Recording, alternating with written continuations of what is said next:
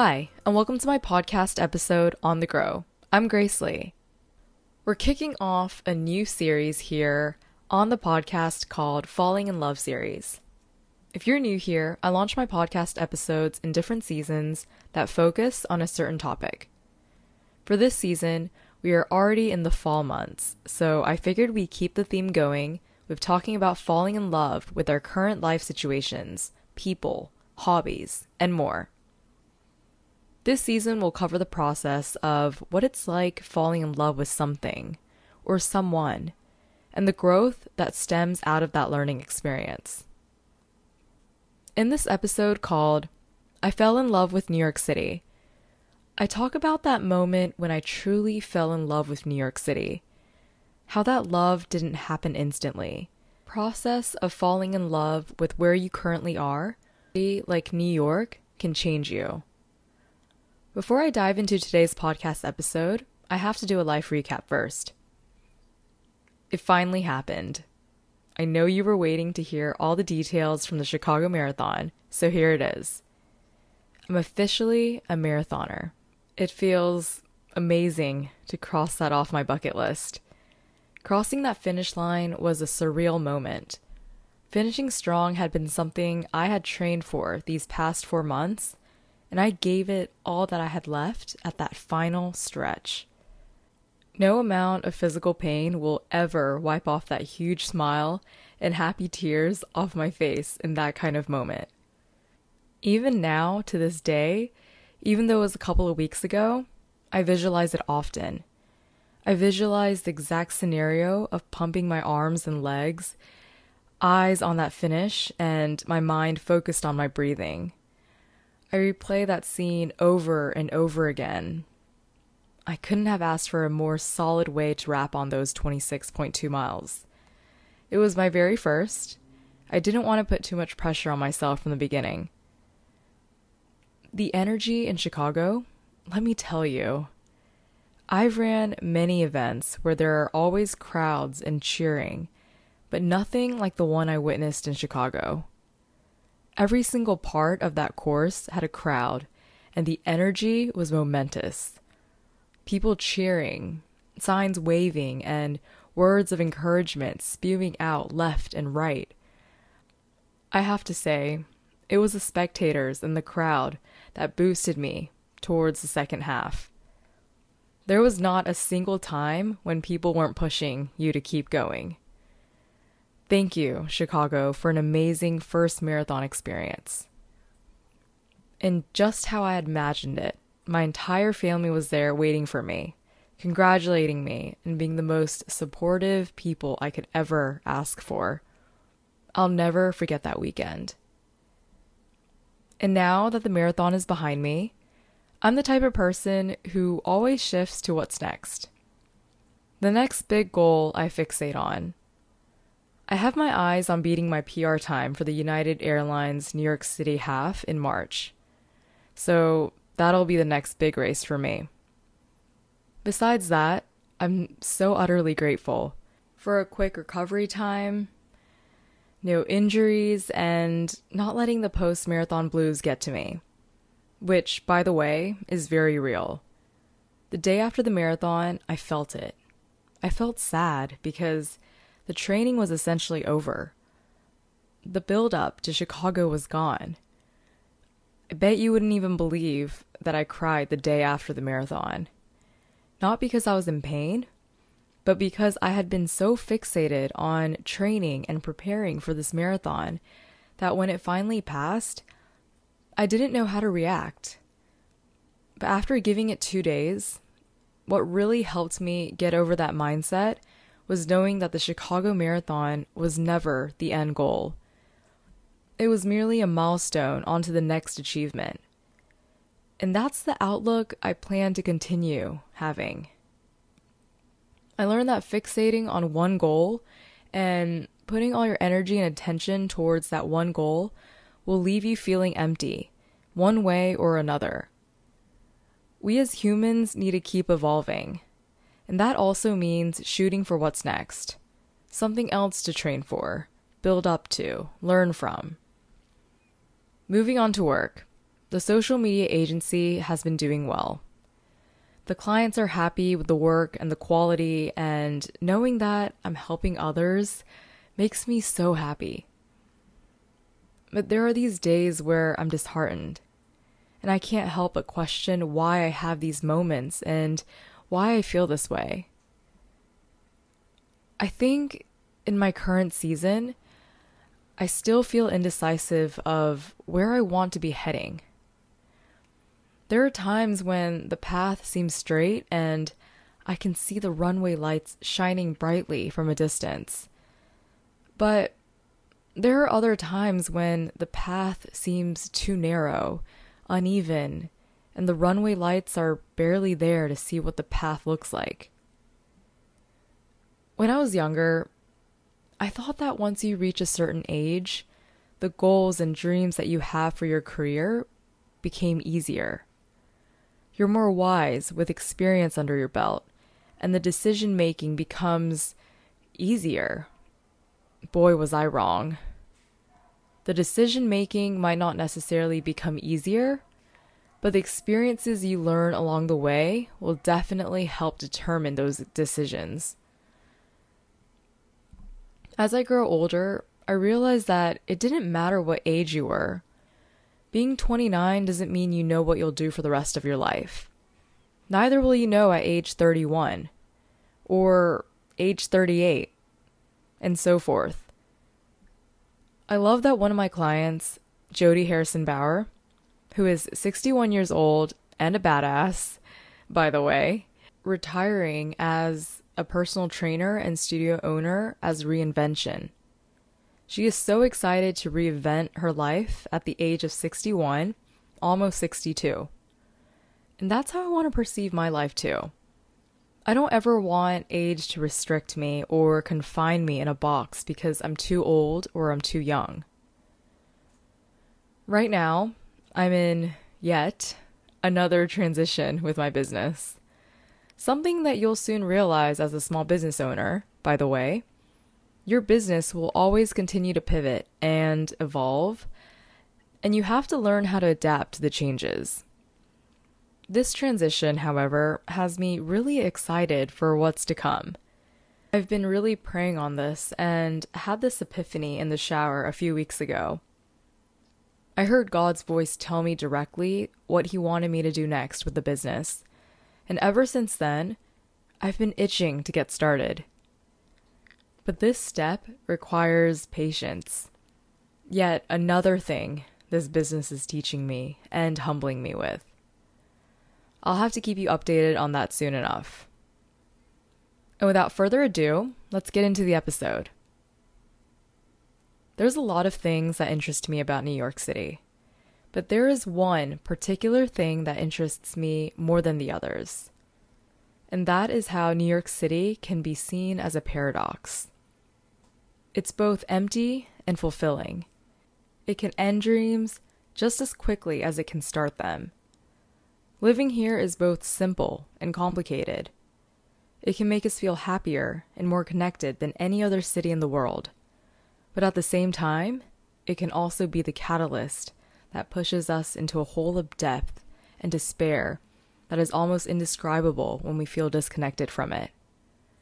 So, what is it about this place that leaves us hungry for more? What is it about New York City that gives you that sliver of hope that anything can happen, where you can be whoever you want to be and achieve the goals you want to achieve? Why do we constantly battle between the love and hate relationship we have for this place? Things I question myself every day living here for the past five years. I moved to New York City with the typical wave of post grad students wanting to fulfill their dreams here. My first year here, every person who asked me why I decided to move, I'd reply back with a cliche answer I've always dreamt of moving here when I was young. Or it's the fashion capital and I knew I wanted to pursue something in fashion. Year one is the experimental year, as many of us know it, which means you can take those risks, stay out too late, get drunk too much, go to the cringy clubs, bars, make the mistakes with dating apps and dates, All things that many of us living here past three years would cringe at. Yep, guilty of all of it. It's kind of like when we were in high school and those drinking alcohol before 21 were dubbed as the cool kids. And many of us chugged the Four Lokos, which were totally gross and full of sugar. By the way, I don't know why we even drank those, thinking that that's what it meant to be drinking as an adult. We had to get in drinking alcohol off our bucket list before we went to college so we could get that rebel teenager stage out of our system. We had to experience it. And that's how I view year one of New York City. But if you asked me, did I fall in love with New York City then? Nope. It was definitely not year one. In fact, year one was when I wanted to quit and leave New York City. I thought it was too difficult living here. And I hadn't even experienced the winters here yet, or the summers. I honestly can't tell what's worse. Not a fan of the heat, so I take winter over summer but the winters here can get really tough. I look back at all those times I cried during year one living in New York City, and I can't help but laugh now. I remember wanting to leave because rent, 1650, at my one bedroom apartment in Astoria, Queens was too much. Year 5 Grace is rolling her eyes at year 1 Grace because I'll happily take that 1650 over what I'm currently paying any day. Little did year 1 Grace know that rent only went up from there. Or the times when I cried because dating here was too hard and tiring. If there's anything I learned after year 1 and year 2 is that this city will toughen you up real quick. It does not give you free passes, and it certainly makes you appreciate your current state to where you started out. I've seen each year as a stepping stone, inching along slowly and surely to the next challenge. Sometimes the stepping stones might break off and take longer to get to, but whatever challenge you're facing at that moment helps you find your footing again. And when you do, you're even more grateful. Living here in New York City has taught me gratitude like none other. No other place has humbled me in that department than here. Every day you are faced with challenges and hardships, even around you. You see way too many homeless people and strangers begging for scraps on streets, subways, buses, and each time you have to see it the pity, the sorrowful looks, the sadness that starts to creep into your heart because you want to help these people, but some of them won't even help themselves first. And that's even more sad. Walking the streets of New York City is a whole other experience in and of itself. The amount of thoughts that go through my head when I'm walking around consists of why is there always trash everywhere? Why are the ambulances so loud? What sewer scent am I about to inhale now? What is that crazy looking person at the end of the street doing? Gotta avoid the dog poop. Gotta avoid the trash. Why are these people walking so slow? They must not be New Yorkers. Ugh, tourists. And the list goes on and on and on. And to answer your question, no that is definitely not the part where I fell in love with New York City either. Perhaps it was year three or year four. When I was living on the Upper East Side, moving to the apartment I had been dreaming of. A studio apartment with my two cats, Pepper and Luna, with a balcony overlooking the city. No, it wasn't then either. I realized that it wasn't having an apartment or a view that made me fall in love with New York City. It definitely helped. Made me grateful to have the space after working hard to get here the first few years. When the pandemic hit in March 2020 and things started to look really scary here, I left to be with family down in North Carolina. I was in North Carolina for about four months before returning to the city in June. That summer was very guarded and an unusual summer because of everything happening with the pandemic. My appreciation for the things we used to do normally, pre pandemic, grew immensely. The indoor dining, riding on subways, mask free, being near people in public settings, all of it. It was that following year, June 15, 2021, when New York City Harbor lit up with fireworks to thank essential workers for their tireless efforts throughout the pandemic, and to celebrate the official lifting of state mandated COVID 19 restrictions. I captured the most stunning fireworks show that night, front row, down at the bottom of Manhattan. And while watching the fireworks explode in the night sky, I remember it clearly. I remember that exact moment. It was like the fireworks were moving in slow motion, and the sounds and chatter around me quieted. And I remember gazing up as an uncontrollable smile just started to take control of my face. I couldn't help it. The energy I had felt from the people and the fireworks was incredible. I remember turning around and looking at the people around me, some with tears in their eyes. This city had fought so hard during the pandemic, especially our healthcare workers who were still working tirelessly day in and day out. And strangers had come together like we were reuniting after a long battle and singing Empire State of Mind at the top of their lungs. We were all so happy. It didn't matter who you were standing next to. Everyone was chiming in, enjoying this moment that we could call our own. It was in this moment I fell in love with New York City. And this made me realize that all this time, prior to this moment, I had been waiting for something that I earned or something that I worked towards to give me that deep desire and fulfilling love for this place. But even then, I had never truly felt it. I didn't realize that I just needed to be in this moment immersed and see it for myself that this city is about the people. It's about the drive, the energy, and the freedom to be who you want to be in any given time or space. I realized it was the process from year one to now year five that helped me understand what it means to fall in love with where you currently are. I don't even recognize who I was in 2017 when I first moved here. That year one Grace, who didn't know what would come of her life moving here, is just a ripple in the past. She's grown so much, and she's definitely not done anytime soon.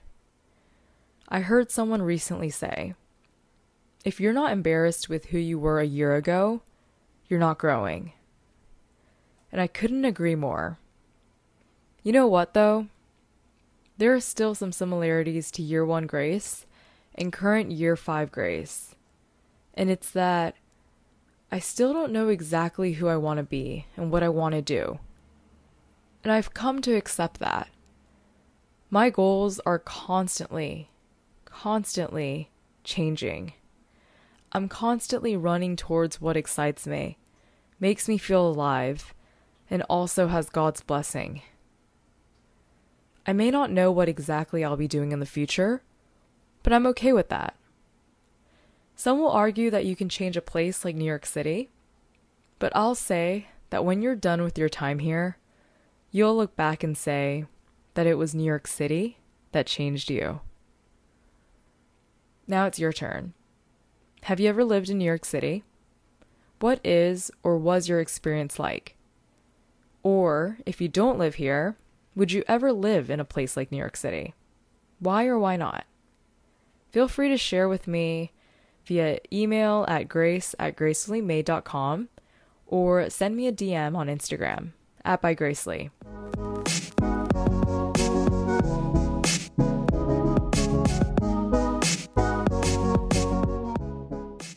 Be sure to follow along and subscribe to this podcast on whatever platform you're listening on.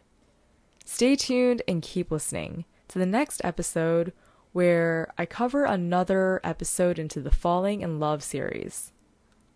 This time, I'll share falling in love with running, training for a marathon. And as always, if you have any questions, feedback, or topic suggestions, please don't hesitate to reach out to me. Thanks for tuning in. Música